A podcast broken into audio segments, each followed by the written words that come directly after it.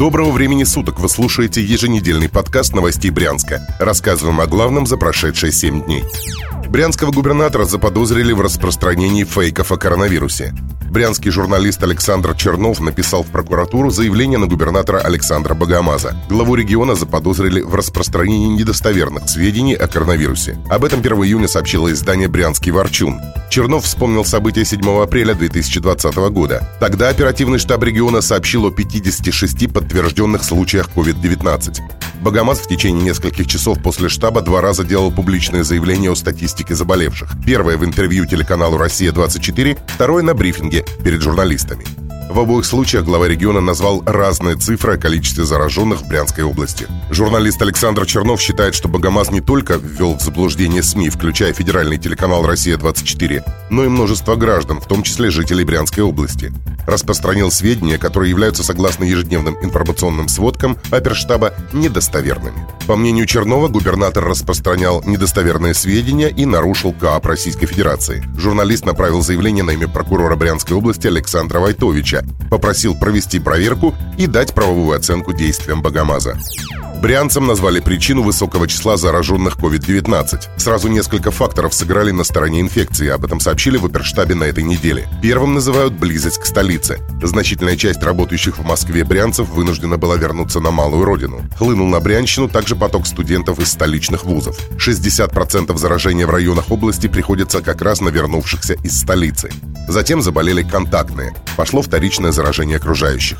Также сыграло роль и то, что Брянщина является крупным транспортным узлом. В условиях пандемии положение стало дополнительной угрозой. В регионе находится крупный железнодорожный узел. Через область традиционно пролегают маршруты дальнобойщиков. Многие брянцы и сами специализируются на перевозке грузов. Несмотря на все сложности, эпидемия не стала развиваться по неконтролируемому сценарию. Помог коечный фонд с большим резервом и серьезные ограничительные меры.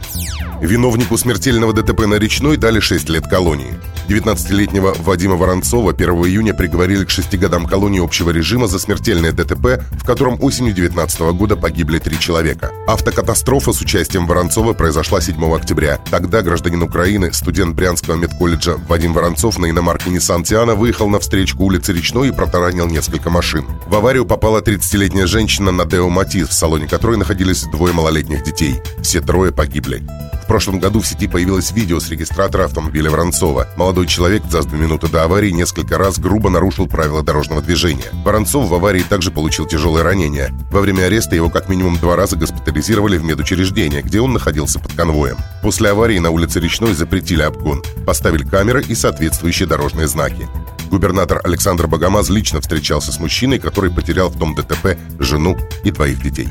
Врачи рассказали, как спасали проглотившую батарейку 12-летнюю брянскую девочку. Как сообщили в Следственном комитете, по предварительной версии, щелочную батарейку ребенок проглотил 18 мая. Родителям об этом стало известно только спустя 5 дней, когда ухудшилось самочувствие девочки. В тот же день ее доставили в лечебное учреждение. Из Жуковской больницы в тяжелом состоянии ребенка доставили в Брянск. В областной детской больнице девочка скончалась. Врачи несколько часов часов пытались ей помочь, но не смогли. Было возбуждено уголовное дело о причинении смерти по неосторожности. Как оказалось, брянских врачей, боровшихся за жизнь школьницы, консультировал профессор-специалист Минздрава России Максим Лохматов. По его словам, это была тяжелейшая ситуация. Батарейка в желудке ребенка находилась неделю. В пищеводе произошла разгерметизация, в итоге глубокий ожог. Щелочная среда повредила стенку пищевода и аорты, остановить кровотечение врачи уже, к сожалению, не смогли. В Департаменте здравоохранения области сообщили, что по факту случившегося идет проверка. В Брянской колонии заработали фонтаны колонии строгого режима номер 5 УФСИН России по Брянской области запустили фонтаны. Они особенно красивы в вечернее и ночное время. Как сообщила пресс-служба УФСИН, монтаж оборудования трех фонтанов ВК-5, расположенные в городе Стародубе, произвели еще в прошлом году. Этой весной осужденные при содействии тыловой службы учреждения почистили чашу и проверили гидроизоляцию фонтанов, а также провели пробные запуски. Это был подкаст новостей Брянска. Берегите себя и будьте здоровы!